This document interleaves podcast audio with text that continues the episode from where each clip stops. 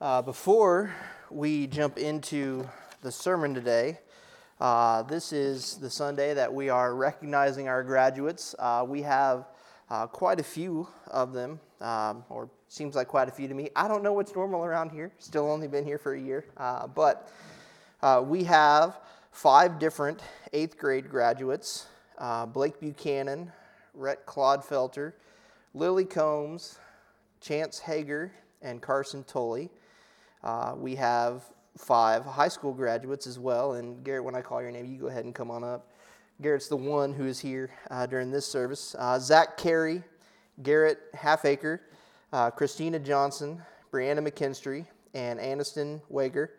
Uh, and then three college graduates uh, William Johnson II, Jamie Shields, and Paul Williams. so, Garrett, there you go. Congratulations.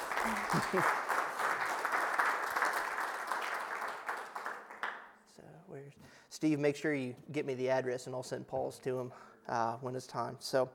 Uh, we are we are thankful uh, for all the support our, our students and our graduates receive from the church. Um, we you know we want to be sure that we are praying for them as they take uh, this this next step in their life, whether it be entering into high school, college, the workforce, whatever it may be. Uh, so now we're gonna jump into the sermon here and.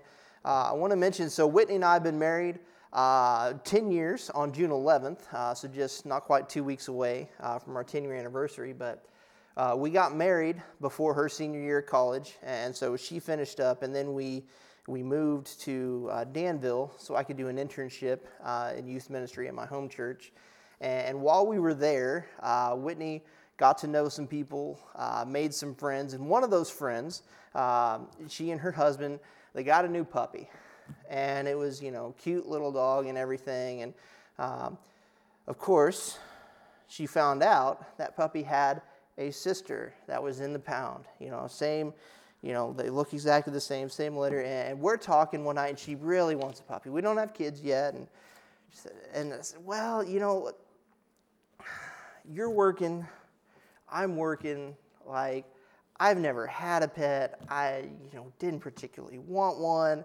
Uh, it wasn't something that, you know, my I had my internship going, but there was, you know, it, there was an end point there. It was only going to last a couple of months, and then, you know, she was working at a daycare and making minimum wage, and it was fine for the two of us. But man, the dog's going to need shots and food and toys and all these things, and so we talk it out and we decide, you know what we're, we're just not at a point where we need that because we're hoping that, you know, my internship ends and, and I'll go and find some full time employment at a church, right? And, well,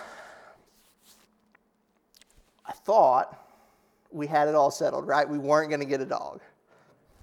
Turns out we compromised and we did get a dog. uh, she talked to her mom, convinced her mom was going to pay for this, and she was going to do that.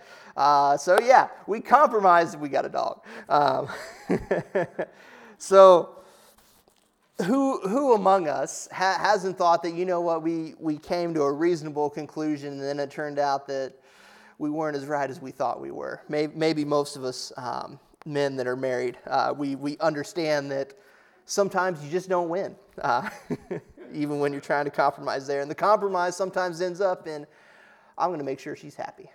Uh, I'm going to make sure she gets what she wants. Um, compromise is important in marriage, um, usually more of a meeting in the middle than that instance.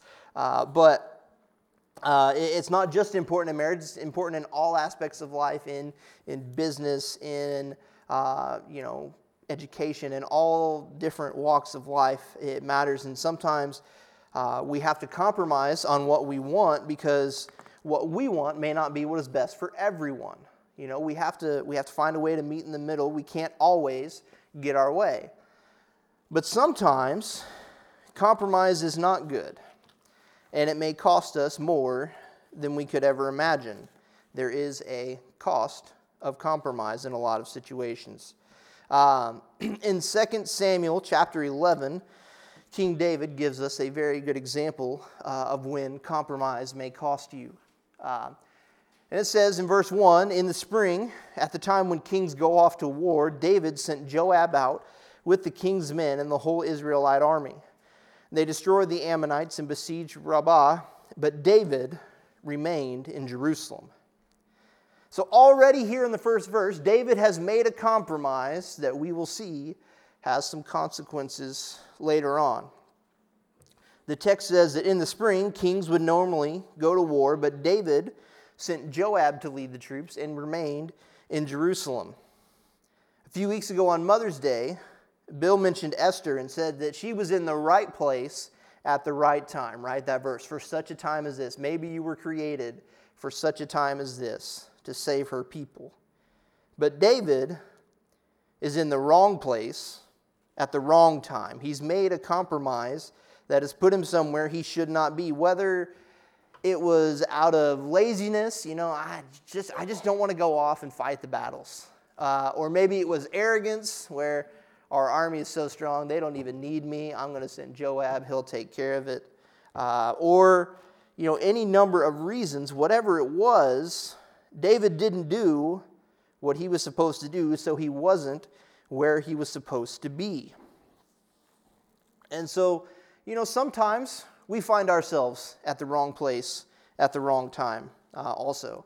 Um, Whitney and I were driving uh, back to our hotel from the Cubs Cardinals game, and yes, Bill, it was the one game the Cardinals won in the series that we were in see saw. Uh, but we're not overly familiar uh, with driving in St. Louis, and she programmed the GPS, and we found out later that what went wrong was it was giving us walking directions uh, because when she programmed it, we were stopped uh, in the parking garage waiting to get out.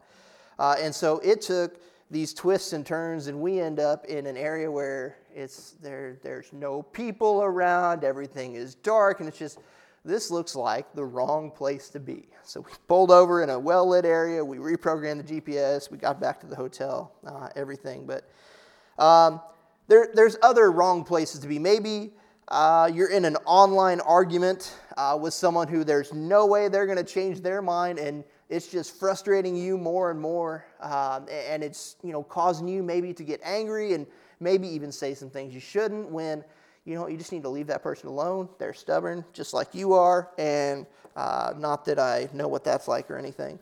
Um, and, and, and maybe the words that you want to say are going to come across in a way that, you know, it's absolutely not loving. It's absolutely not uh, reflecting Jesus. Um, maybe you are alone in a uh, an intimate setting with a member of the opposite sex that is not your spouse, that is the wrong place to be.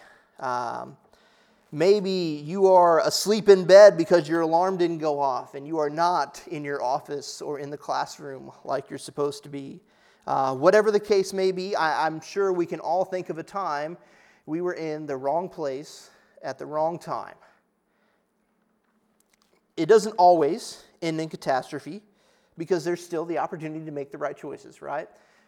We still got out of that, that neighborhood that was, you know, maybe not where we wanted to be. Uh, we still got out of uh, the situation. If you oversleep and you're not in your office, uh, you know, when you need to be, maybe you have, you know, an understanding boss that says, hey, you're normally on time, don't worry about it this time, uh, whatever it is. But for all these reasons and others, um, you know, the opportunity for things to go wrong when you're not at the right place at the right time. One of my main rules for students uh, at camps, conferences, trips, and stuff that we go on is just look, be where you're supposed to be when you're supposed to be there.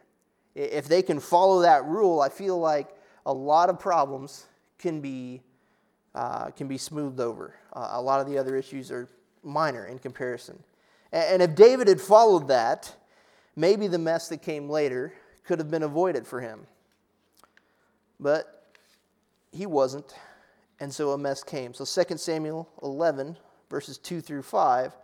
One evening, David got up from his bed, again, maybe being a little lazy, laying around in bed all afternoon. I can understand wanting to, but uh, he got up from his bed and walked around the roof of the palace from the roof, he saw a woman bathing. The woman was very beautiful, and David sent someone to find out about her. The man said, Isn't this Bathsheba, the daughter of uh, Eliam and the wife of Uriah the Hittite?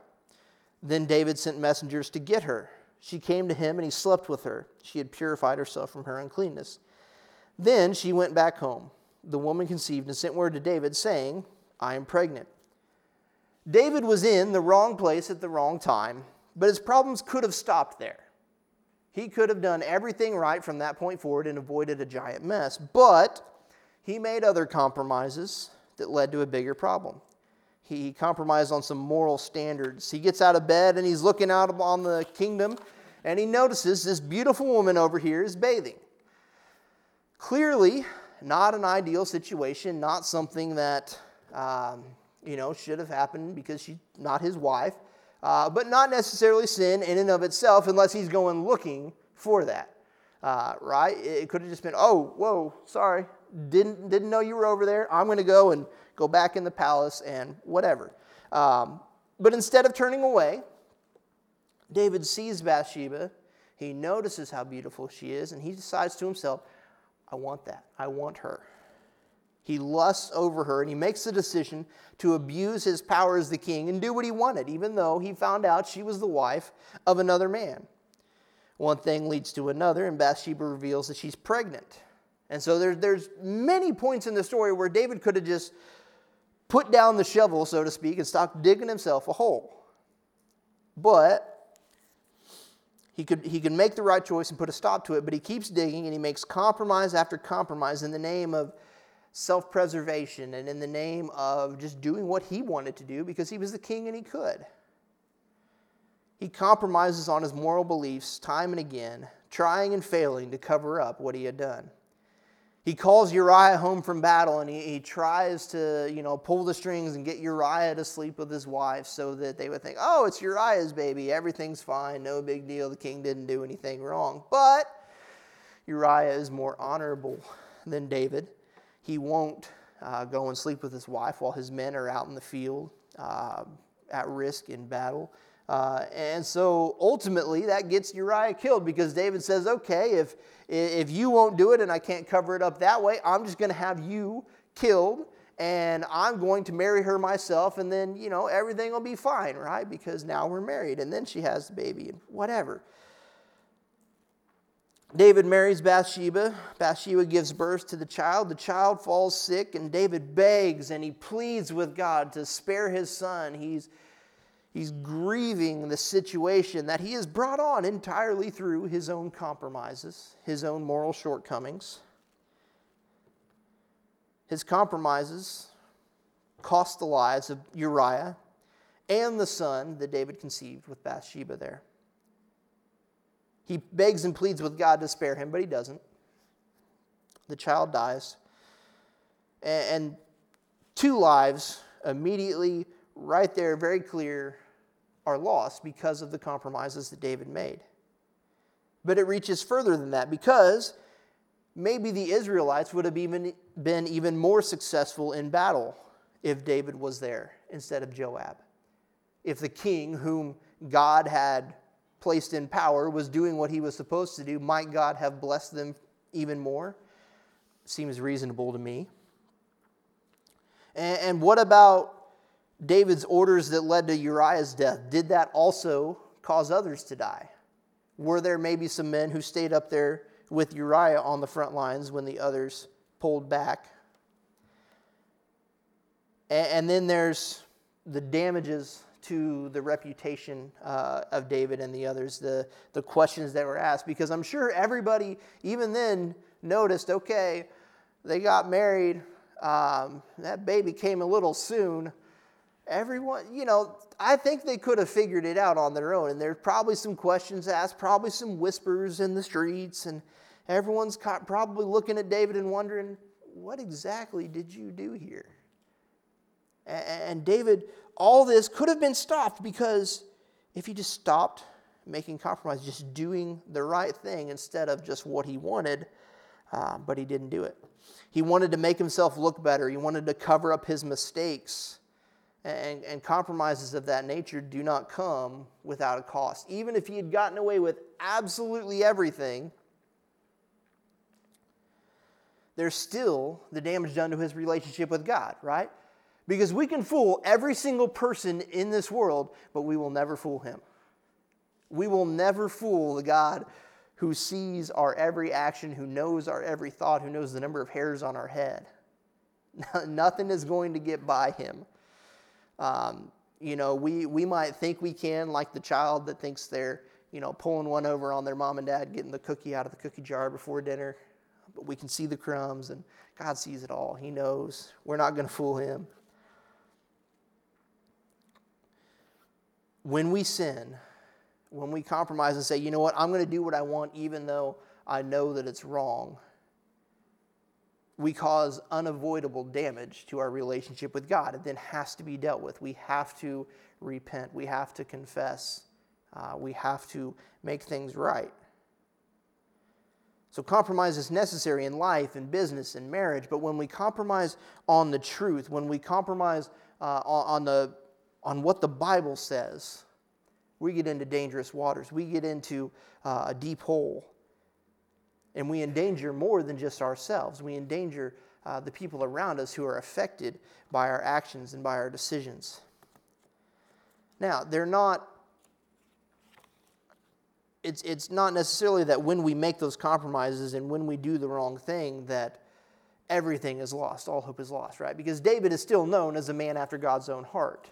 He's referenced in that way even after he has had uh, these moral failings. So through Jesus, praise the Lord, we can still be made right. We can still uh, experience the righteousness of God.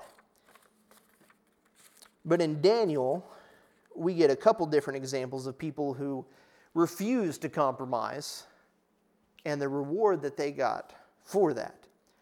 In chapter 3, Nebuchadnezzar builds an image of gold, and he gives the command that when the music is played, the harp and the lyre and all those things, all the people of the land are to bow down and worship this statue that Nebuchadnezzar has made.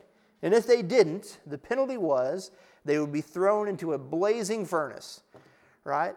Pretty, pretty solid standards here. Either you worship this idol or you die, or so Nebuchadnezzar thought. There's a decision to be made here. The second commandment that God gave is you will worship no other God before me. Worship no one and nothing other than God. So, there, there's Daniel and his buddies Shadrach, Meshach, and Abednego. They have been taken into Babylon. They are captive. Uh, and they have a decision to make. Will they follow along with the crowd and, and do what is expected of them, or will they stand on God's word and, and, and be obedient to Him in the face of what would seem like imminent death? Would they do what was easy in the interest of self preservation? Daniel 3 12 through 18 has the answer. There are some officials coming to King Nebuchadnezzar, and they are complaining about this. There are some Jews whom you have set over the affairs of the province of Babylon Shadrach, Meshach, and Abednego, who pay no attention to you, O king. They neither serve your gods nor worship the image of gold you have set up. So they did not compromise. Furious with rage, Nebuchadnezzar summoned Shadrach, Meshach, and Abednego. So these men were brought before the king, and Nebuchadnezzar said to them, Is it true, Shadrach, Meshach, and Abednego? that you do not serve my gods or worship the image of gold I have set up. Now, when you hear the sound of the horn, flute, zither, lyre, harp, pipes, and all kinds of music, if you are ready to fall down and worship the image I made, very good. But if you do not worship it, you will be thrown immediately into a blazing furnace. Then what God will be able to save you from my hand?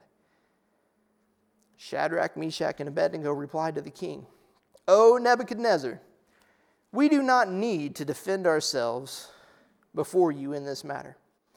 If we are thrown into the blazing furnace, the God we serve is able to save us from it, and he will rescue us from your hand, O king. So they're confident. They believe and they know that God can rescue them, and they, they believe that he will. But even if he does not, we want you to know, O king, that we will not serve your gods or worship the image of gold you have set up. Put some extra emphasis on it there on the screen. Even if he does not, They have this incredible strength in their faith. It doesn't matter what you threaten us with, it doesn't matter what you will do to us. We will not worship this false God that you have set up. And of course, I, I believe pretty much everyone here is probably familiar that they get tossed into the furnace, and the, the Babylonians look in there and they see, well, there's not three people in there, there's a fourth in the fire with them. And they turn off the fire and they come out and everything's fine. They don't even smell like smoke. God saves them. And Nebuchadnezzar, for a time, believes. He, he understands, oh, your God is, is that strong. That's part of between that and Daniel interpreting his dreams and everything. Nebuchadnezzar comes around a little bit. But then later on, there's Darius who takes over the kingdom. And Darius has some people in his ear that are talking about, King Darius, you're so great. Everybody should worship you. Because they're jealous of Daniel. And Daniel has risen to a position of, of great prominence, and he is faithful to God. And they know that he's not going to pray to anybody except for the real God, the one true God. And so they trick King Darius into making a law that if anyone is praying to anyone besides King Darius, they're going to get thrown in the den of lions. And Daniel, again, could have compromised. He could have said, you know what, just for this, uh, I think it was 30 days, if I'm remembering right. Um, but just for this period of time, I can just avoid praying out in public. I won't get caught. I won't pray to Darius, but I won't be obvious in my prayers to God. I'll just kind of sink back in the shadows and bide my time. But Daniel doesn't do that. He doesn't compromise. He knows that his, his faith in God is more important than anything else, and he continues to pray uh, every day. And so they catch him because they know this is the way to get Daniel. Ask him to compromise on his God, and if he won't, he's in trouble. He said, We got him. We know it. He's going to get thrown in the den of lions. They think that they have figured it out and they've gotten rid of their problem. But again, God saves Daniel, right? He's thrown in the den of lions. He's fine. Wakes up in the morning. Hey Darius, how you doing? Everything's great. He refused to compromise on his beliefs, and, and like Shadrach, Meshach, and Abednego, he was saved from what looked like certain destruction. Now, that, that's not to say that an uncompromising faith will save us from any earthly pain. It is extremely possible that there will come a time where believers will be killed for their faith. It happens in many countries around the world that, that they risk uh, jail or death or any number uh, of consequences for their faith in God. Uh, there are pastors in Canada who have been thrown in jail for continuing to preach uh, during the midst of the pandemic. There's been a lot of that threatened here in America, but I don't know that any of it's happened yet. Uh, but in Revelation 2, Jesus says to the church in Smyrna, Do not be afraid of what you are about to suffer. He doesn't say, Don't worry, you won't suffer. He says, Don't be afraid of what you're about to suffer. I tell you, the devil will put some of you in prison to test you and you will suffer persecution for 10 days. Be faithful even to the point of death, and I will give you life as your victor's crown. He challenged them to be faithful even to the point of death, like Daniel and his friends were.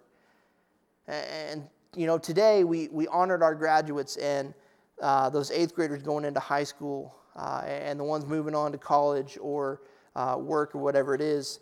They're going to be tested uh, in a lot of different ways. And many of us, we know what that's like. We have been there, uh, we've experienced that. And, you know, that's why we need to come alongside them and support them and encourage them and check in with them and help them stay connected to the church uh, and connected to that faith because they will be asked to compromise their faith.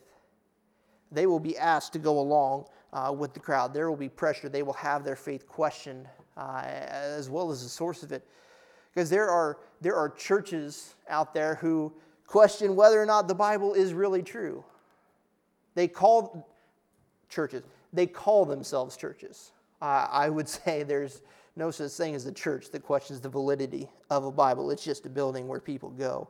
Um, there, there people all over the place trying to twist and, and, and change the words of Jesus and, and what he really meant. Uh, there, I saw a video where a so called pastor claimed that Jesus had to repent uh, of racism in dealing with uh, a Samaritan woman. And it just blows my mind the way that God's word gets twisted and to make compromises, all in the interest of seeming politically correct or, you know, uh, being more open and inviting to people. It's, it's insane to me. It's absolutely wild, but it's out there and it's popular and it's gaining steam because people have compromised when it comes to what they believe about the Bible.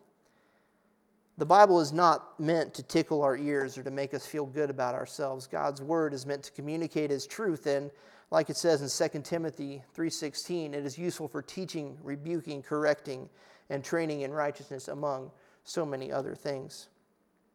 What is true is true no matter how we feel about that. God does not change. His truth does not change uh, with the culture. And I, for one, am very glad for that. But we are living in a world where uh, we are asked to make compromises. We are asked to make it uh, easier on others. Well, let's let's not be so harsh. Let's let's be more open and inviting. But the Bible's clear on many things. It it doesn't mince words when it comes to sin. Your sin causes a problem between you and God. Our sin between us and God. We may be asked to compromise on what we believe in the interest of not offending others or loving them. But what could be more loving than to stand on the truth of God's word and be unwavering in our belief that it is the source of our knowledge about who and what God, who and what love really is? Someday we're going to stand before Jesus. Maybe it's soon, maybe it's not, right? No one knows the day or the hour of his return. But when we do, I pray that we're able to stand firmly upon His word, knowing that we have done everything we can to preach what is true and what is right, regardless of the consequences. I pray that we will be faithful to do what it said and not what the world wanted us to do. We don't want to compromise like David did with Bathsheba, setting aside what's right in favor of what we want in the moment, in favor of what is easy but let's stand firm like Shadrach, Meshach, Abednego, and Daniel, even if it'll cost us everything. It'll cost us friends. It may cost us family, teaching positions, jobs, whatever the case may be. But as Jesus said to the church in Smyrna, our faithfulness, even to the point of death, can be rewarded with life as a victor's crown for us. And that's, that's enough for me. And I pray that that's enough for you. And we've, we've seen that the cost can really be great if we compromise on our beliefs. But the benefit of not compromising could be even greater.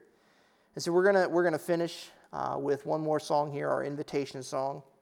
Um, and I encourage you to respond however God moves you um, to respond uh, whether that is in prayer or you know coming forward to pray today. Uh, I'll be up here. Bill's back there at the back, uh, or just going out and, and, living life in a way that is uncompromising, uh, no matter what. I believe that the Bible is true, and that's going to dictate everything that I do. We have, we have a lot of opportunity uh, to be different in the world that we live in, uh, to stand uh, on our faith in a way that stands out. And I believe, because I have experienced it myself, that when we do that, people will have questions and they'll want to know what is it that you have that I'm missing? And then we'll get the opportunity to tell them of the greatest thing in the world God's love. So we're going to worship. Uh, let's pray before we go into our last song. Father God, Thank you for your love.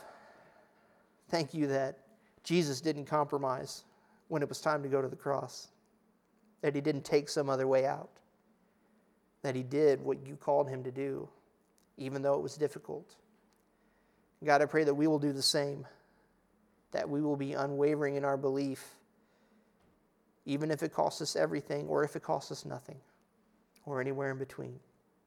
God, we love you. We thank you for your word. We thank you for your son. And we look forward to seeing what you will do next in us and through us. In Jesus' name we pray. Amen.